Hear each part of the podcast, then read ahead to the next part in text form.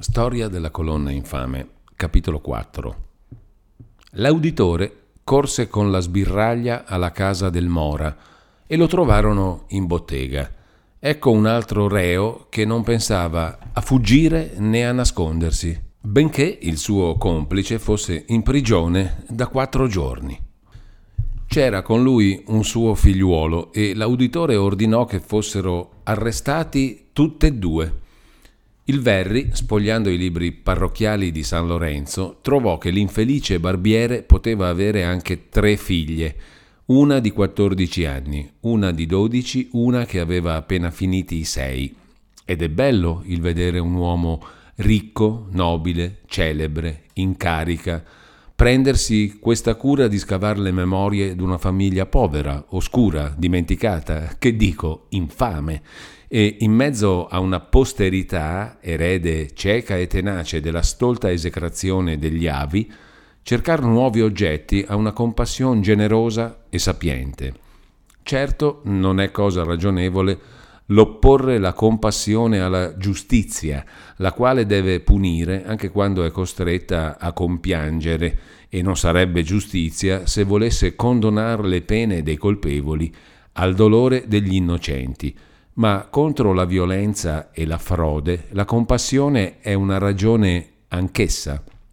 E se non fossero state che quelle prime angosce d'una moglie e d'una madre, quella rivelazione d'un così nuovo spavento e d'un così nuovo cordoglio a bambine che vedevano mettere le mani addosso al loro padre, al fratello, legarli, trattarli come scellerati, sarebbe un carico terribile contro coloro i quali non avevano dalla giustizia il dovere e nemmeno dalla legge il permesso di venire a ciò, che, anche per procedere alla cattura, ci volevano naturalmente degli indizi, e qui non c'era né fama, né fuga, né querela d'un offeso, né accusa di persona degna di fede, né deposizione di testimoni.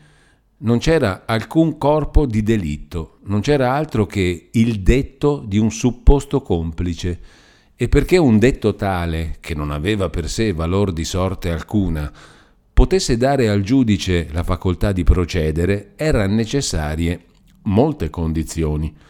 Più d'una essenziale avremo occasione di vedere che non fu osservata e si potrebbe facilmente dimostrarlo di molt'altre, ma non ce n'è bisogno, perché quando anche fossero state adempite tutte a un puntino, c'era in questo caso una circostanza che rendeva l'accusa radicalmente e insanabilmente nulla, l'essere stata fatta in conseguenza d'una promessa d'impunità. A chi rivela per la speranza dell'impunità o concessa dalla legge o promessa dal giudice, non si crede nulla contro i nominati, dice il Farinacci, e il Bossi si può opporre al testimonio che quel che ha detto l'abbia detto per essergli stata promessa l'impunità, mentre un testimonio deve parlare sinceramente e non per la speranza d'un vantaggio. E questo vale anche nei casi in cui, per altre ragioni, si può fare eccezione alla regola che esclude il complice dall'attestare, perché colui che attesta per una promessa di impunità si chiama corrotto e non gli si crede ed era dottrina non contraddetta. Mentre si preparavano a visitare ogni cosa, il Mora disse all'auditore Oh, vostra signoria, veda, so che è venuta per quell'unguento, vostra signoria lo veda là, et a ponto quel vasettino l'avevo apparecchiato per darlo al commissario, ma non è venuto a pigliarlo. Io, grazie a Dio, non ho fallato. Vostra Signoria veda per tutto, io non ho fallato, può sparagnare di farmi tener legato. Credeva l'infelice che il suo reato fosse d'aver composto e spacciato quello specifico senza licenza. Frugan per tutto, ripassan vasi, vasetti, ampolle, alberelli, barattoli, i barbieri a quel tempo esercitavano la bassa chirurgia e di lì a fare anche un po' il medico e un po' lo speziale non c'era che un passo.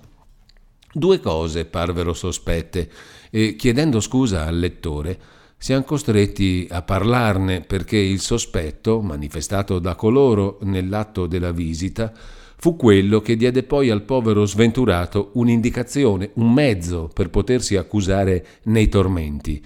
E del resto c'è in tutta questa storia qualcosa di più forte che lo schifo. In tempo di peste era naturale che un uomo, il quale doveva trattare con molte persone e principalmente con ammalati, stesse per quanto era possibile segregato dalla famiglia e il difensore del Padiglia fa questa osservazione dove, come vedremo orora, oppone al processo la mancanza d'un corpo di delitto. La peste medesima poi aveva diminuito in quella desolata popolazione il bisogno della pulizia che era già poco. Si trovarono perciò in una stanzina dietro la bottega duo vasa stercore umano plena, dice il processo. Un birro se ne maraviglia e, a tutti era lecito di parlare contro gli untori, fa osservare che di sopra vi è il condotto. Il Mora rispose, Io dormo qui da basso et non vado di sopra. La seconda cosa fu che in un cortiletto si vide un fornello con dentro murata una caldara di rame, nella quale si è trovato dentro dell'acqua torbida, in fondo della quale si è trovato una materia viscosa, gialla et bianca, la quale, gettata al muro, fatto nella prova, si attaccava. Il Mora disse, Les moglio, cioè ranno, cioè il miscuglio di cenere e acqua usato in passato per lavare i panni. E il processo nota che lo disse con molta insistenza, cosa che fa vedere quanto essi mostrassero di trovarci mistero. Ma come mai s'arrischiarono di far tanto a confidenza con quel veleno così potente e così misterioso? Bisogna dire che il furore soffogasse la paura, che pure era una delle sue cagioni. Tra le carte poi si trovò una ricetta che l'auditore diede in mano al Mora perché spiegasse cos'era questo la stracciò perché in quella confusione l'aveva presa per la ricetta dello specifico. I pezzi furono raccolti subito, ma vedremo come questo miserabile accidente fu poi fatto valere contro quell'infelice.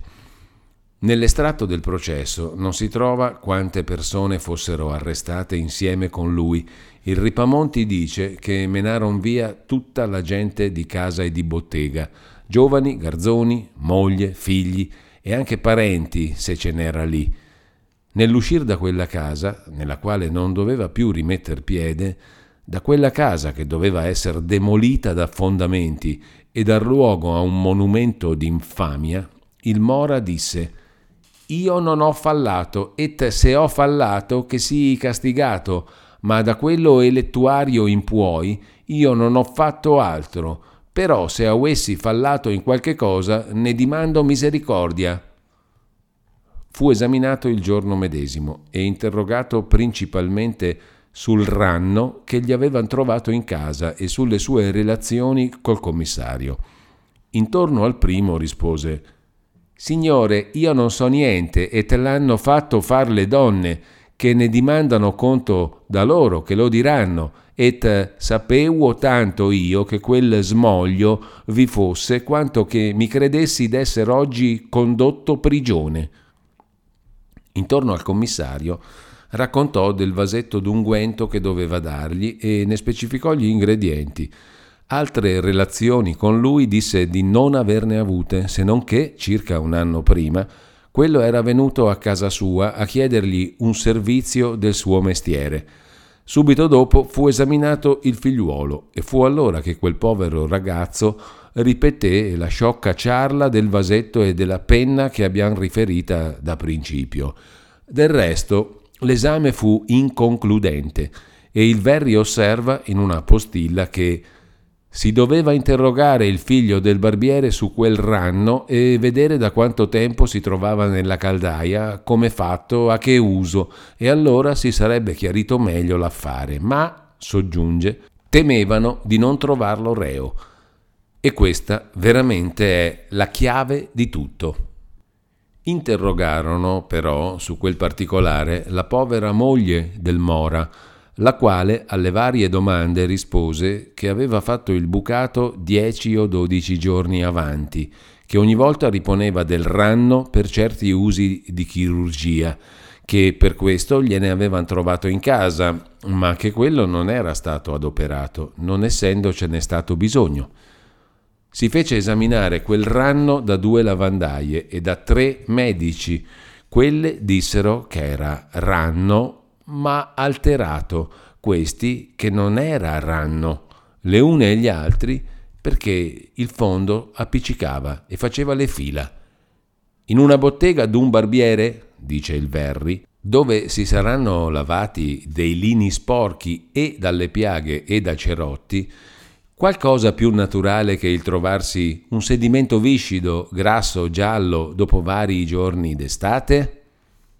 Ma in ultimo, da quelle visite non risultava una scoperta, risultava soltanto una contraddizione e il difensore del Padiglia ne deduce, con troppo evidente ragione, che dalla lettura dell'istesso processo offensivo non si vede constare del corpo del delitto, requisito e preambolo necessario, a ciò si venga a reato, atto tanto pregiudiziale e danno irreparabile e osserva che tanto più era necessario in quanto l'effetto che si voleva attribuire a un delitto, il morir tante persone, aveva la sua causa naturale, per i quali giudizi incerti, dice il difensore del Padiglia, quanto fosse necessario venire all'esperienza, lo ricercavano le maligne costellazioni et li pronostici de matematici, quali nell'anno 1630 altro non concludevano che peste e finalmente il veder tante città insigni della Lombardia et Italia rimanere desolate et dalla peste distrutte, in quali non si sentirno pensieri né timori di onto. Anche l'errore vien qui in aiuto della verità, la quale però non aveva bisogno, e fa male il vedere come quest'uomo, dopo aver fatto e questa e altre osservazioni, ugualmente atte a dimostrar chimerico il delitto medesimo, dopo aver attribuito alla forza dei tormenti le deposizioni che accusavano il suo cliente, dica in un luogo queste strane parole convien confessare che per malignità dei detti nominati et altri complici, con animo ancor di sualigiare le case et far guadagni, come il detto barbiere, al foglio 104, disse si muovessero a tanto delitto contro la propria patria. Nella lettera di informazione al governatore, il capitano di giustizia parla di questa circostanza così. Il barbiero è preso, in casa di cui si sono trovate alcune misture per giudicio dei periti molto sospette. Sospette è una parola con cui il giudice comincia, ma con cui non finisce se non suo malgrado, e dopo aver tentati tutti i mezzi per arrivare alla certezza. E se ognuno non sapesse o non indovinasse quelli che erano in uso anche allora, e che si sarebbero potuti adoprare quando si fosse veramente pensato a chiarirsi sulla qualità velenosa di quella porcheria, l'uomo che presiedeva al processo ce l'avrebbe fatto sapere. In quell'altra lettera, rammentata poco sopra, con la quale il Tribunale della Sanità aveva informato il governatore di quel grande imbrattamento del 18 di maggio, si parlava pure di un esperimento fatto sopra dei cani per accertarsi se tali ontuosità erano pestilenziali o no. Ma allora non aveva nelle mani nessun uomo sul quale potessero fare l'esperimento della tortura e contro il quale le turbe gridassero Tolle! Prima però di mettere alle strette il Mora, vollero aver dal commissario più chiare e precise notizie e il lettore dirà che ce n'era bisogno. Lo fecero dunque venire e gli domandarono se ciò che aveva deposto era vero e se non si rammentava d'altro. Confermò il primo detto, ma non trovò nulla da aggiungerci. Allora gli dissero che ha molto dell'inguerisimile che tra lui et detto barbiero non sia passata altra negoziazione di quella che ha deposto, trattandosi di negozio tanto graue, il quale non si commette a persone per eseguirlo, se non con grande et confidente negoziazione, et non alla fuggita come lui depone. L'osservazione era giusta, ma veniva tardi. Perché non farla alla prima, quando il piazza depose la cosa in quei termini? Perché una cosa tale chiamarla verità? Che avessero il senso del verisimile, così ottuso, così lento, da volerci un giorno intero per accorgersi che lì non c'era? Essi, tutt'altro, l'avevan delicatissimo, anzi troppo delicato. Non erano quei medesimi che avevano trovato e immediatamente cose inverissimili, che il piazza non avesse sentito parlare dell'imbrattamento di via della Vetra e non sapesse il nome dei deputati d'una parrocchia? E perché in un caso così sofistici, in un altro così correnti? Il perché lo sapevano loro e chi sa tutto. Quello che possiamo vedere anche noi è che trovarono l'inverisimiglianza quando poteva essere un pretesto alla tortura del piazza e non la trovarono quando sarebbe stata un ostacolo troppo manifesto alla cattura del Mora. Abbiamo visto, è vero, che la deposizione del primo, come radicalmente nulla, non poteva dar loro alcun diritto di venire a ciò, ma poiché volevano a ogni modo servirsene, bisognava almeno conservarla intatta.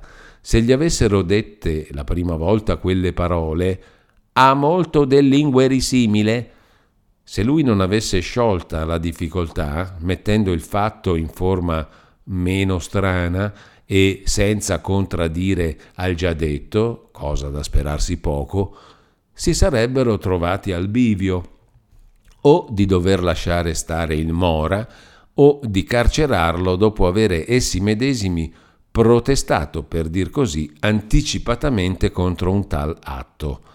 L'osservazione fu accompagnata da un avvertimento terribile. Et perciò, se non si risolverà di dire interamente la verità come ha promesso, se gli protesta che non se gli serguarà l'impunità promessa, ogni volta che si trovi diminuta la suddetta sua confessione et non intiera di tutto quello che è passato tra di lui ed il suddetto barbiero, et per il contrario, dicendo la verità se gli servarà l'impunità promessa. E qui si vede, come avevamo accennato sopra, cosa poté servire ai giudici il non ricorrere al governatore per quell'impunità concessa da questo, con autorità regia e riservata, con un atto solenne e da inserirsi nel processo, non si poteva ritirarla con quella disinvoltura. Le parole dette da un auditore si potevano invece annullare con altre parole. Si noti che l'impunità per il Baruello fu chiesta al governatore il 5 di settembre, cioè dopo il supplizio del Piazza, del Mora e di qualche altro infelice.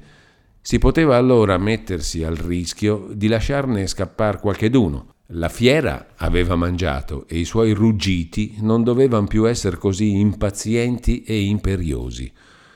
A quell'avvertimento il commissario dovette, poiché stava fermo nel suo sciagurato proposito, aguzzar l'ingegno quanto poteva, ma non seppe far altro che ripetere la storia di prima.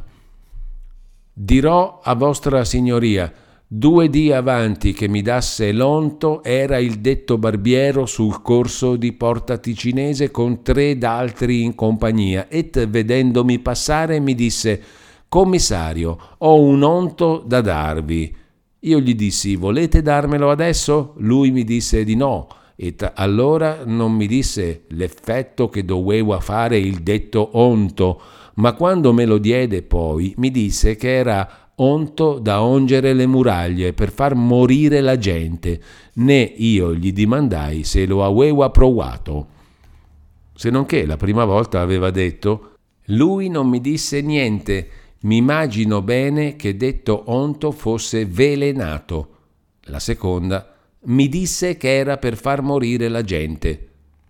Ma senza farsi caso d'una tal contraddizione, gli domandano chi erano quelli che erano con detto barbiero et come erano vestiti. Chi fossero non lo sa, sospetta che dovessero essere vicini del Mora. Come fossero vestiti non se ne rammenta, solo mantiene che è vero tutto ciò che ha deposto contro di lui. Interrogato se è pronto a sostenerglielo in faccia, risponde di sì. È messo alla tortura per purgar l'infamia e perché possa fare indizio contro quell'infelice. I tempi della tortura sono, grazie al cielo, abbastanza lontani perché queste formule richiedano spiegazione. Una legge romana prescriveva che la testimonianza d'un gladiatore o di persona simile non valesse senza i tormenti. La giurisprudenza aveva poi determinate, sotto il titolo di infami, le persone alle quali questa regola dovesse applicarsi. E il reo, confesso o convinto, entrava in quella categoria. Ecco dunque in che maniera intendevano che la tortura purgasse l'infamia. Come infame, dicevano, il complice non merita fede, ma quando affermi una cosa contro un suo interesse forte, vivo, presente, si può credere che la verità sia quella che lo sforzi ad affermare. Eh, se dunque, dopo che un reo si è fatto accusatore d'altri, gli si intima o di ritrattar l'accusa o di sottoporsi ai tormenti e lui persiste nell'accusa, se, ridotta la minaccia ad effetto, persiste anche nei tormenti, il suo detto diventa credibile. La tortura ha purgato l'infamia, restituendo a quel detto l'autorità che non poteva avere dal carattere della persona. E perché dunque non avevan fatta confermare al piazza nei tormenti la prima deposizione? Fu anche questo per non mettere a cimento quella deposizione, così insufficiente ma così necessaria alla cattura del Mora? Certo, una tale omissione rendeva questa ancor più illegale, giacché era bensì ammesso che l'accusa dell'infame, non confermata nei tormenti, potesse dar luogo, come qualunque altro più difettoso indizio, a prendere informazioni, ma non a procedere contro la persona. E riguardo alla consuetudine del foro milanese, ecco quel che attesta il claro in forma generalissima. Affinché il detto del complice faccia fede, è necessario che sia confermato nei tormenti, perché essendo lui infame a cagion del suo proprio delitto, non può essere ammesso come testimonio senza tortura, e così si pratica da noi. Et ita apud nos servatur. Era dunque legale almeno la tortura data al commissario in quest'ultimo costituto?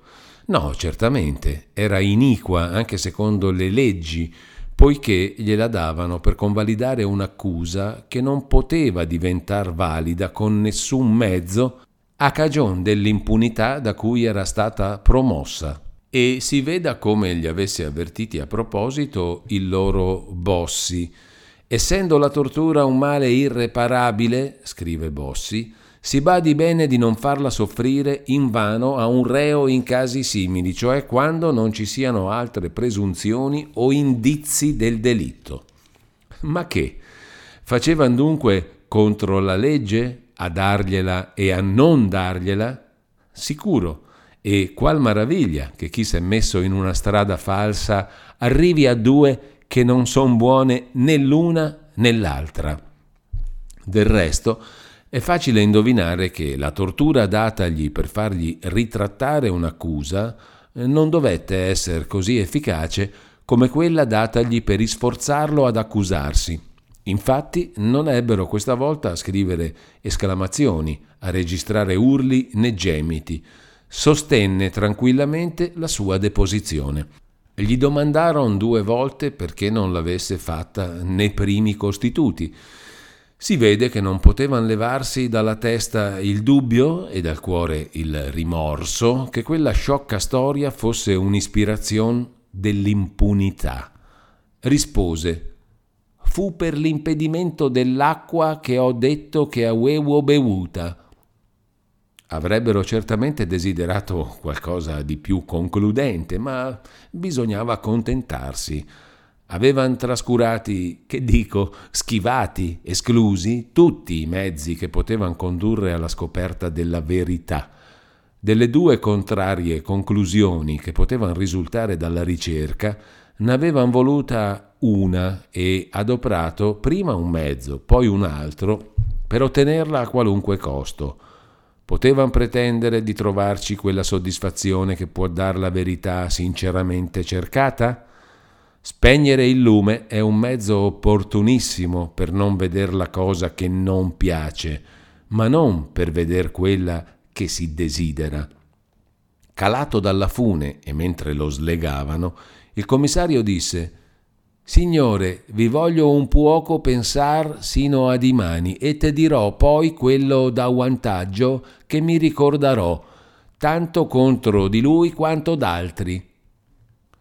Mentre poi lo riconducevano in carcere, si fermò dicendo Oh, non so che da dire. E nominò come gente amica del Mora e pochi di buono, quel Baruello, e due foresari, Girolamo e Gaspare Migliavacca, padre e figlio. Così lo sciagurato cercava di supplir col numero delle vittime alla mancanza delle prove ma coloro che l'avevano interrogato potevano non accorgersi che quell'aggiungere era una prova di più che non aveva che rispondere? Eran loro che gli avevano chiesto delle circostanze che rendessero verisimile il fatto, e chi propone la difficoltà non si può dir che non la veda. Quelle nuove denunzie in aria o quei tentativi di denunzie volevano dire apertamente voi altri pretendete che io vi renda chiaro un fatto. Com'è possibile se il fatto non è? Ma in ultimo quel che vi preme è d'aver delle persone da condannare. Persone ve ne do, a voi tocca a cavarne quel che vi bisogna. Con qualcheduno vi riuscirà. V'è pur riuscito con me? Di quei tre nominati dal piazza ed altri che, andando avanti, furono nominati con ugual fondamento, e condannati con ugual sicurezza, non faremo menzione, se non in quanto potrà essere necessario alla storia di lui e del Mora, i quali, per essere i primi caduti in quelle mani, furono riguardati sempre come i principali autori del delitto, o in quanto ne esca qualcosa degna di particolare osservazione. Omettiamo pure in questo luogo, come faremo altrove, dei fatti secondari e incidenti per venire subito al secondo esame del Mora, che fu in quel giorno medesimo. In mezzo a varie domande sul suo specifico, sul ranno, su certe lucertole che aveva fatto prendere da dei ragazzi per comporne un medicamento di quei tempi, domande alle quali soddisfece come un uomo che non ha nulla da nascondere né da inventare, gli metton lì i prezzi di quella carta che aveva stracciata nell'atto della visita. La riconosco, disse, per quella scrittura che io straziai in auer tentamente, et si potranno li pezzetti congregar insieme per veder la continenza, et mi verrà ancora a memoria da chi mi sii stata data. Passarono poi a fargli un'interrogazione di questa sorte. In che modo, non avendo più che tanta amicizia con il detto commissario chiamato Guglielmo Piazza, come ha detto nel precedente suo esame, esso commissario con tanta libertà gli ricercò il suddetto vaso di preservativo, et lui constituto con tanta libertà et prestezza si offerse di darglielo, et l'interpellò di andarlo a pigliare come nell'altro suo esame ha deposto. Ecco che torna in campo la misura stretta della verisimiglianza, quando il piazza asserì per la prima volta che il barbiere, suo amico di Bondì e Bonanno, con quella medesima libertà e prestezza, gli aveva offerto un vasetto per far morire la gente, non gli fecero difficoltà. La fanno a chi asserisce che si trattava d'un rimedio. Eppure si devono naturalmente usare meno riguardi nel cercare un complice necessario a una contravvenzione leggera e per una cosa in sé onestissima, che a cercarlo senza necessità per un attentato pericoloso quanto esecrabile e non è questa una scoperta che si sia fatta in questi due ultimi secoli. Non era l'uomo del Seicento che ragionava così alla rovescia, era l'uomo della passione. Il Mora rispose Io lo feci per l'interesse. Gli domandano poi se conosce quelli che il Piazza aveva nominati. Risponde che li conosce, ma non è loro amico perché Son certa gente da lasciargli fare il fatto suo. Gli domandano se sa chi avesse fatto quell'imbrattamento di tutta la città. Risponde di no. Se sa da chi il commissario abbia avuto l'unguento per unger le muraglie. Risponde ancora di no. Gli domandano finalmente se sa che persona alcuna con offerta de danari abbi ricercato il detto commissario ad ontar le muraglie della vedra dei cittadini, et che per così fare gli abbi poi dato un vasetto di vetro con dentro tal onto. Rispose chinando la testa e abbassando la voce, flectens caput et submissa voce, non so niente.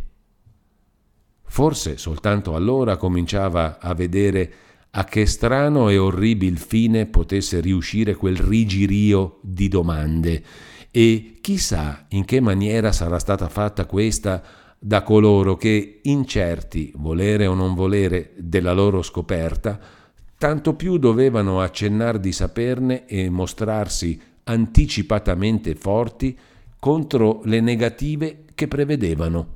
I visi e gli atti che facevano loro non li notavano. Andarono dunque avanti a domandargli direttamente se lui constituto ha ricercato il suddetto Guglielmo Piazza, commissario della sanità, ad ongere le muraglie lì attorno alla vedra dei cittadini, et per così fare se gli ha dato un vasetto di vetro con dentro l'onto che doveva adoperare, con promessa di dargli ancora una quantità de danari esclamò più che non rispose. Signor no, mai de, no, no in eterno, far io queste cose? Son parole che può dire un colpevole quanto un innocente, ma non nella stessa maniera. Gli fu replicato che cosa dirà poi quando dal suddetto Guglielmo Piazza, commissario della sanità, gli sarà questa verità sostenuta in faccia?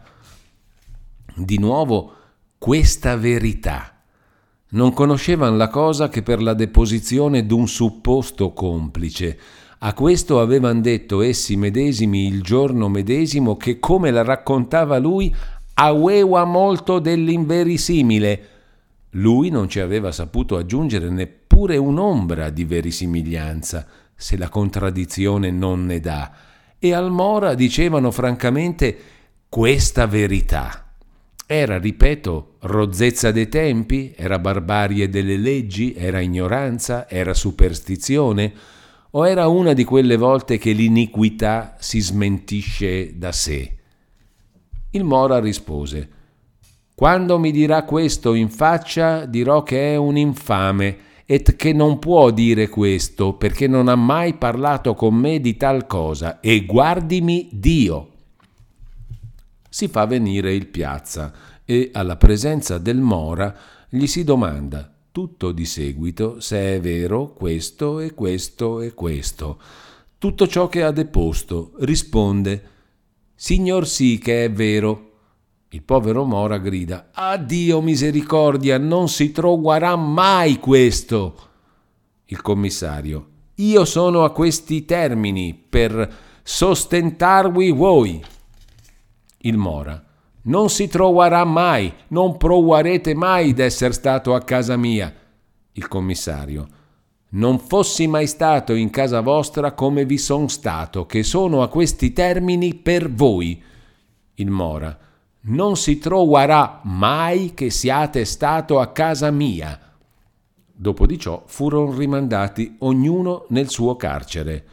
Il capitano di giustizia, nella lettera al governatore più volte citata, rende conto di quel confronto in questi termini.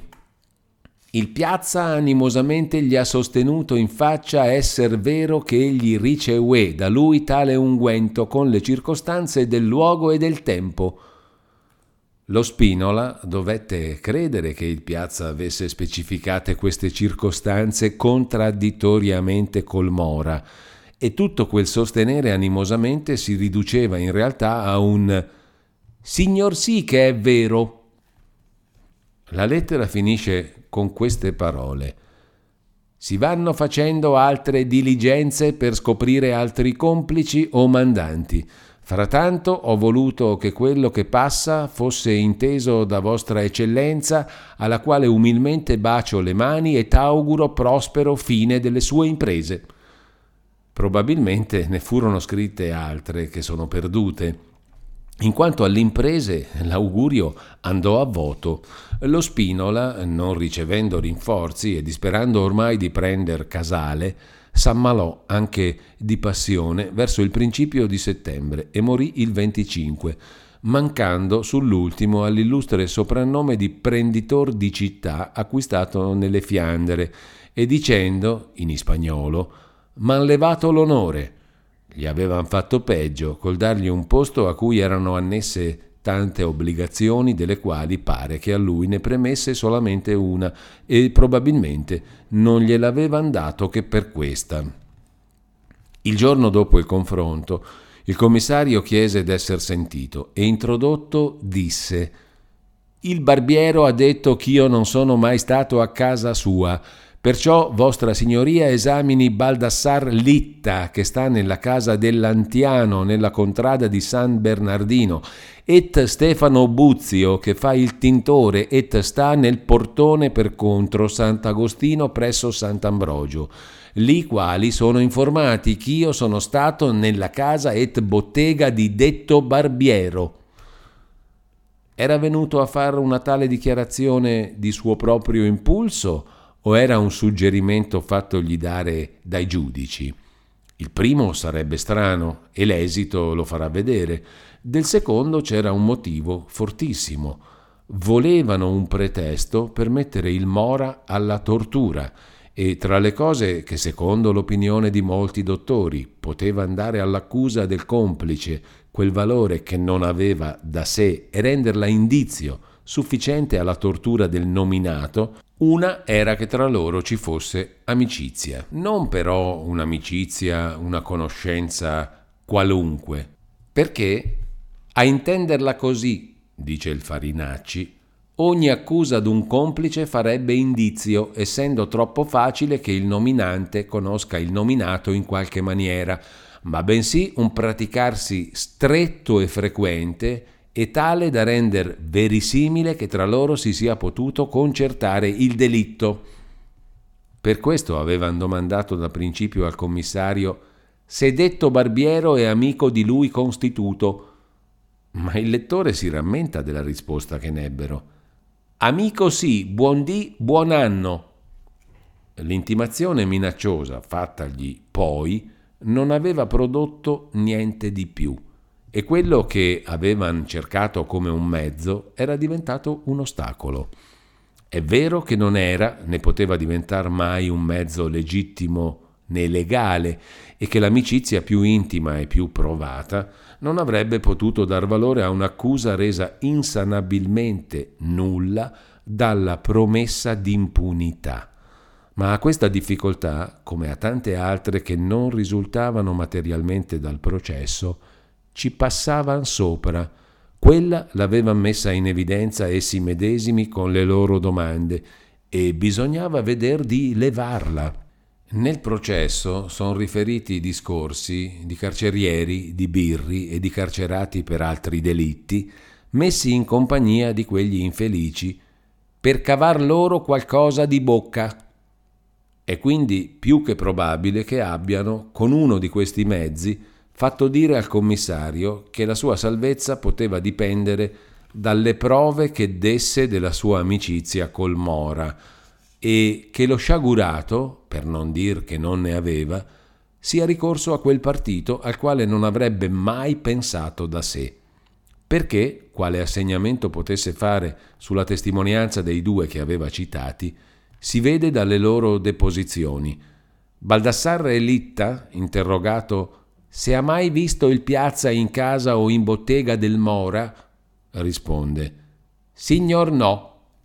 Stefano Buzzi, interrogato se sa che tra il detto piazza et barbiero vi passi alcuna amicizia, risponde Può essere che siano amici et che si salutassero, ma questo non lo saprei mai dire a vostra signoria. Interrogato di nuovo se sa che il detto piazza sia mai stato in casa o bottega del detto barbiero, risponde Non lo saprei mai dire a vostra signoria. Vollero poi sentire un altro testimonio per verificare una circostanza asserita dal piazza nella sua deposizione, cioè che un certo Matteo Volpi s'era trovato presente quando il barbiere gli aveva detto ho poi da darvi un non so che. Questo Volpi, interrogato su di ciò, non solo risponde di non ne saper nulla, ma redarguito aggiunge risolutamente io giurerò che non ho mai visto che si siano parlati insieme.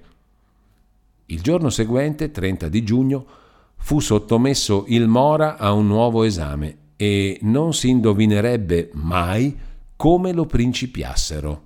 Che dica per qual causa lui constituto nell'altro suo esame, mentre fu confrontato con Guglielmo Piazza, commissario della sanità, ha negato appena aver cognizione di lui, dicendo che mai fu in casa sua, cosa però che in contrario gli fu sostenuta in faccia, et pure nel primo suo esame mostra da uere piena sua cognizione, cosa che ancor depongono altri nel processo formato, il che ancora si conosce per vero dalla prontezza sua in offerirli et apparecchiarli il vaso di preservativo deposto nel suo precedente esame.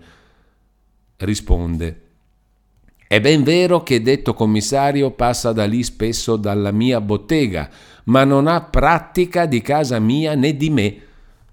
Replicano che non solo è contrario al suo primo esame, ma ancora alla deposizione d'altri testimoni. E qui è superflua qualunque osservazione. Non osarono però di metterlo alla tortura sulla deposizione del piazza, ma che fecero? Ricorsero all'espediente degli inverissimili e, cosa da non credersi, uno fu il negar che faceva d'aver amicizia col piazza e che questo praticasse in casa sua, mentre asseriva d'avergli promesso il preservativo. L'altro che non rendesse un conto soddisfacente del perché aveva fatta in pezzi quella scrittura, che il Mora seguitava a dire d'averlo fatto senza badarci e non credendo che una tal cosa potesse importare alla giustizia, o che temesse, povero infelice, d'aggravarsi, confessando che l'aveva fatto per trafugar la prova d'una contravvenzione, o che infatti non sapesse ben render conto a se stesso di ciò che aveva fatto in quei primi momenti di confusione e di spavento. Ma sia come si sia, quei pezzi gli avevano, e se credevano che in quella scrittura ci potesse essere qualche indizio del delitto, potevano rimetterla insieme e leggerla come prima. Il Mora stesso gliel'aveva suggerito, anzi, chi mai crederà che non l'avessero già fatto? Intimarono dunque al Mora, con minaccia della tortura, che dicesse la verità su quei due punti. Rispose Già ho detto quello che passa intorno alla scrittura et puole il commissario dir quello che vuole perché dice un'infamità, perché io non gli ho dato niente. Credeva, e non doveva crederlo, che questa fosse in ultimo la verità che volevano da lui. Ma no, signore, gli dicono che se, non, se gli ricerca questa particolarità perché sopra di essa non si interroga né si vuole per adesso altra verità da lui che di sapere il fine perché ha scarpato, stracciato la detta scrittura, et perché ha negato et neghi che il detto commissario sia stato alla bottega sua mostrando quasi di non aver cognizione di lui. Non si troverebbe, mi immagino, così facilmente un altro esempio d'un così sfrontatamente bugiardo rispetto alle formalità legali, essendo troppo manifestamente mancante il diritto d'ordinare la tortura per l'oggetto principale, anzi unico, dell'accusa, volevano far constare che era per altro, ma il mantello dell'iniquità è corto, e non si può tirarlo per ricoprire una parte senza scoprirne un'altra. Compariva così di più che non avevano per venire a quella violenza altro che due iniquissimi pretesti, uno dichiarato tale in fatto da loro medesimi col non voler chiarirsi di ciò che contenesse la scrittura, l'altro dimostrato tale, e peggio, dalle testimonianze con cui avevano tentato di farlo diventare indizio legale. Ma si vuol di più? Quando anche i testimoni avessero pienamente confermato il secondo detto del piazza su quella circostanza particolare e accessoria, quando anche non ci fosse stata di mezzo l'impunità, la deposizione di costui non poteva più somministrare nessun indizio legale il complice, che varia e si contraddice nelle sue deposizioni, essendo perciò anche spergiuro, non può fare contro i nominati indizio alla tortura, anzi nemmeno all'inquisizione, e questa si può dire dottrina comunemente ricevuta dai dottori, scrive il Farinacci. Il Mora fu messo alla tortura. L'infelice non aveva la robustezza del suo calunniatore. Per qualche tempo però il dolore non gli tirò fuori altro che grida compassionevoli e proteste d'aver detta la verità. Oh Dio mio, non ho cognizione di colui, né ho mai avuto pratica con lui, et per questo non posso dire, et per questo dice la bugia che sia praticato in casa mia, né che sia mai stato nella mia bottega Son morto, misericordia, mio Signore, misericordia, ho stracciato la scrittura credendo fosse la ricetta del mio elettuario, perché volevo il guadagno io solamente. Questa non è causa sufficiente, gli dissero. Supplicò d'esser lasciato giù che direbbe la verità. Fu lasciato giù e disse La verità è che il commissario non ha pratica alcuna meco fu ricominciato e accresciuto il tormento. Alle spietate istanze degli esaminatori l'infelice rispondeva Vostra Signoria veda quello che vuole che dica, lo dirò. La risposta di Filota a chi lo faceva tormentare per ordine d'Alessandro il Grande, il quale stava ascoltando pur anch'esso dietro ad un arazzo, Dic quid me velis dicere, e la risposta di chissà quant'altri infelici. Finalmente, potendo più lo spasimo che il ribrezzo di calunniar se stesso, che il pensiero del supplizio, disse ho dato un vasetto pieno di brutto, cioè sterco, acciocché imbrattasse le muraglie al commissario. Vostra signoria mi lasci giù che dirò la verità. Così eran riusciti a far confermare al Mora le congetture del birro, come al piazza le immaginazioni della donnicciola, ma in questo secondo caso con una tortura illegale, come nel primo caso con un'illegale impunità. L'armi erano prese dall'arsenale della giurisprudenza, ma i colpi erano dati ad arbitrio e a tradimento. Vedendo che il dolore produceva l'effetto che avevano tanto sospirato, non esaudirono la supplica dell'infelice di farlo almeno cessar subito. Gli intimarono che cominci a dire. Disse, era sterco umano, smoiazzo, cioè ranno. Ed ecco l'effetto di quella visita della caldaia cominciata con tanto apparato e troncata con tanta perfidia. Perché me lo domandò lui, cioè il commissario, per imbrattare le case et di quella materia che esce dalla bocca dei morti che son sui carri. E nemmen questo era un suo ritrovato. In un esame posteriore, interrogato dove ha imparato tal sua composizione? Rispose, dicevano così in barbaria, che si adoperava di quella materia che esce dalla bocca dei morti, et io m'ingegnai ad aggiungervi la lisciva et il sterco. Avrebbe potuto rispondere, dai miei assassini ho imparato, da voi altri e dal pubblico. Ma c'è qui qualche altra cosa di molto strano.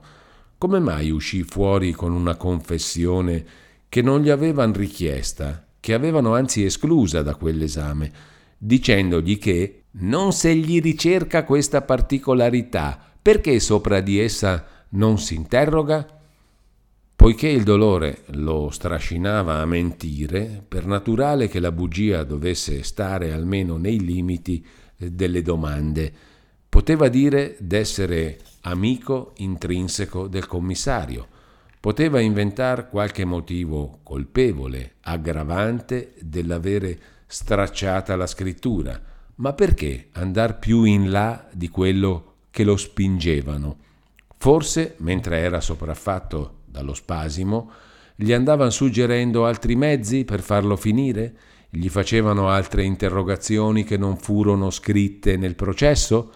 Se fosse così, potremmo esserci ingannati noi a dir che avevano ingannato il governatore col lasciargli credere che il Piazza fosse stato interrogato sul delitto. Ma se allora non abbiamo messo in campo il sospetto che la bugia fosse nel processo piuttosto che nella lettera, fu perché i fatti non ce ne davano un motivo bastante. Ora è la difficoltà d'ammettere un fatto stranissimo che ci sforza quasi a fare una supposizione atroce in aggiunta di tante atrocità evidenti. Ci troviamo, dico, tra il credere che il Mora si accusasse senza esserne interrogato d'un delitto orribile che non aveva commesso, che doveva procacciargli una morte spaventosa, e il congetturar che coloro, mentre riconoscevano col fatto di non avere un titolo sufficiente di tormentarlo per fargli confessare quel delitto, profittassero della tortura datagli con un altro pretesto per cavargli di bocca una tal confessione. Veda il lettore quel che gli pare di dover scegliere.